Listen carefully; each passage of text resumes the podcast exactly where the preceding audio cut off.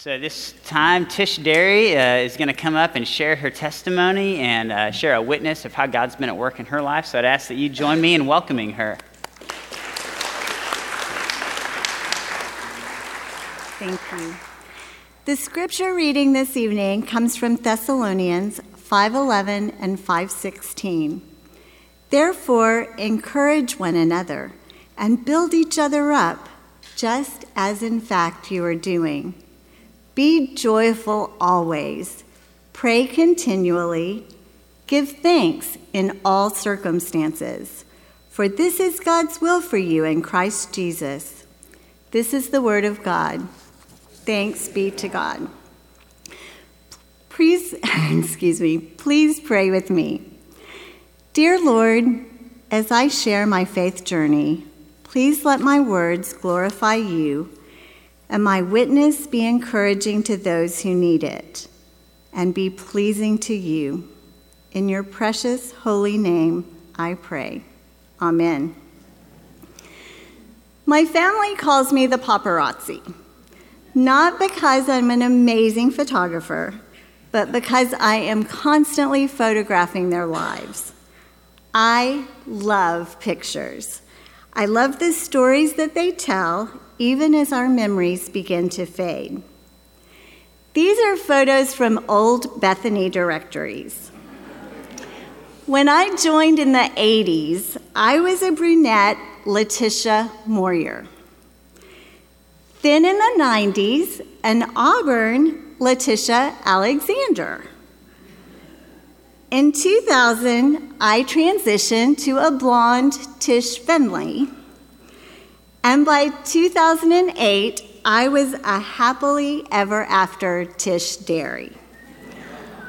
My current status is not a name change, but one more hair change to a very bald Tish Derry.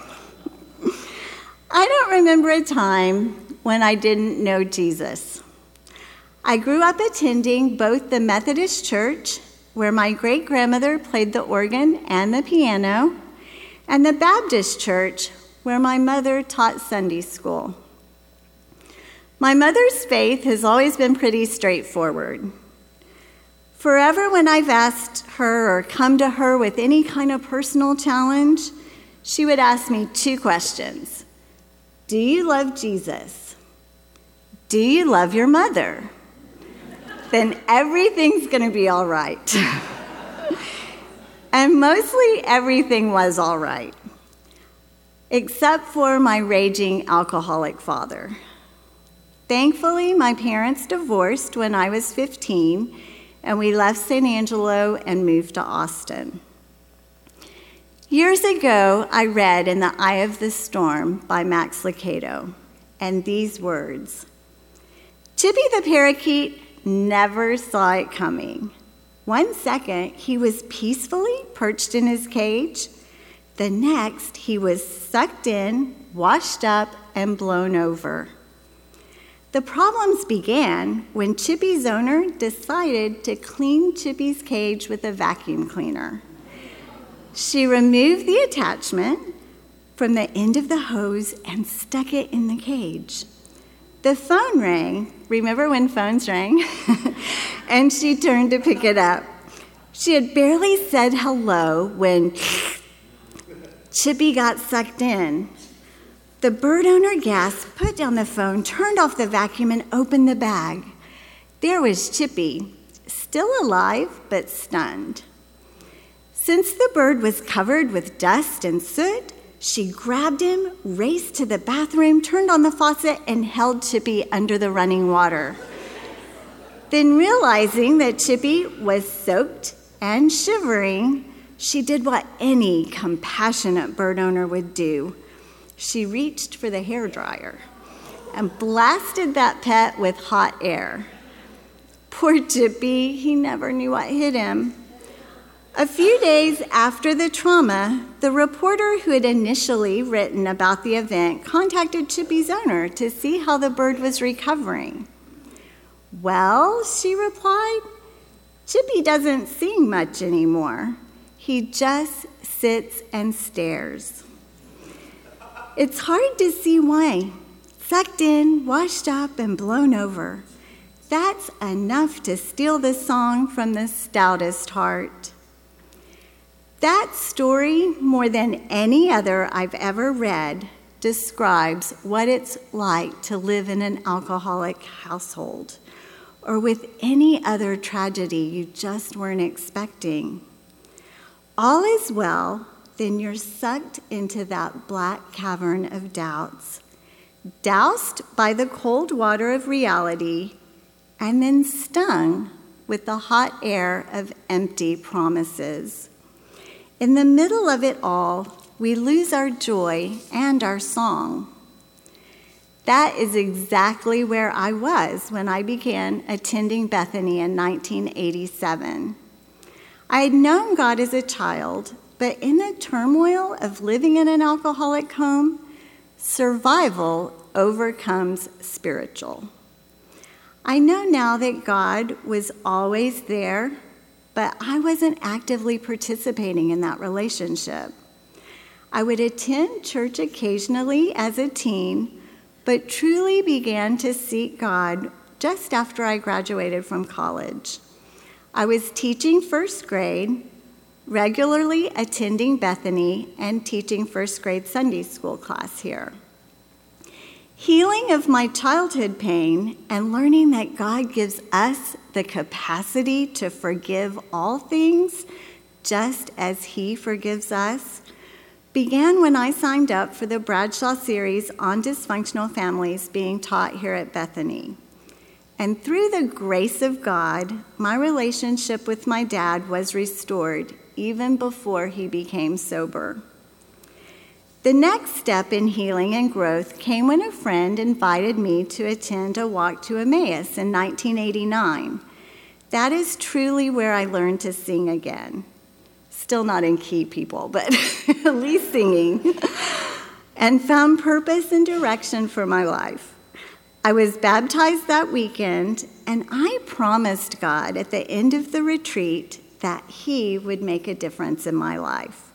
I would serve Him I would marry a Christian man, and I would raise my children in a Christian home.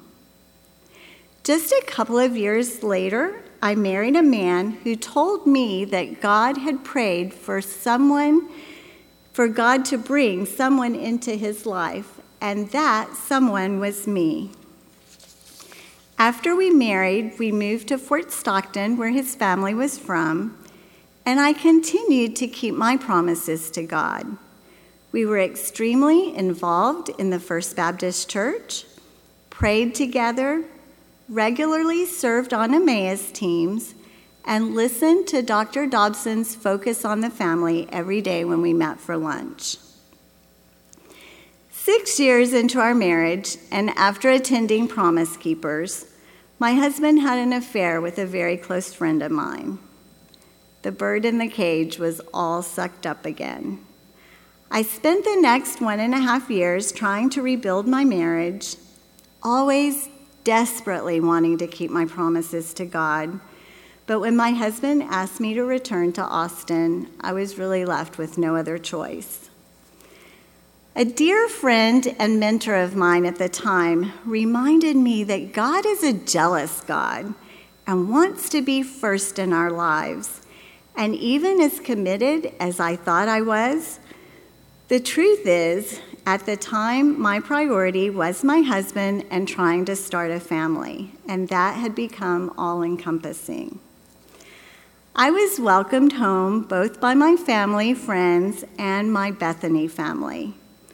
Unfortunately, I didn't take the time that I needed to heal, and history frequently repeats itself.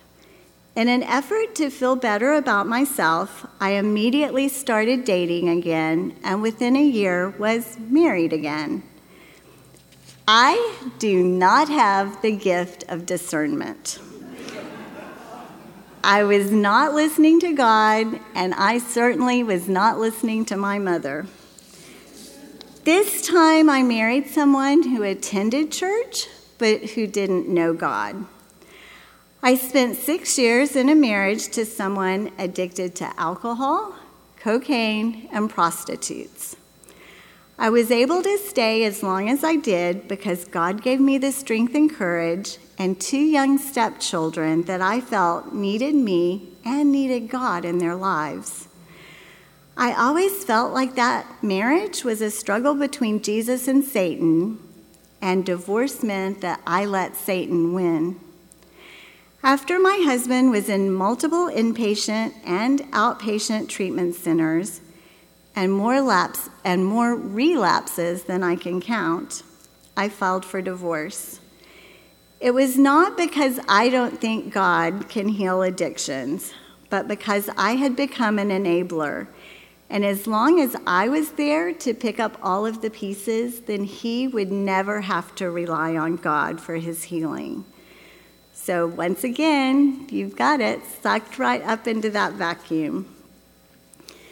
This time, I did prayerfully consider the rest of my life and the direction that it was going, and once again was enveloped and held by the love of God, my family, friends, and the members of this church.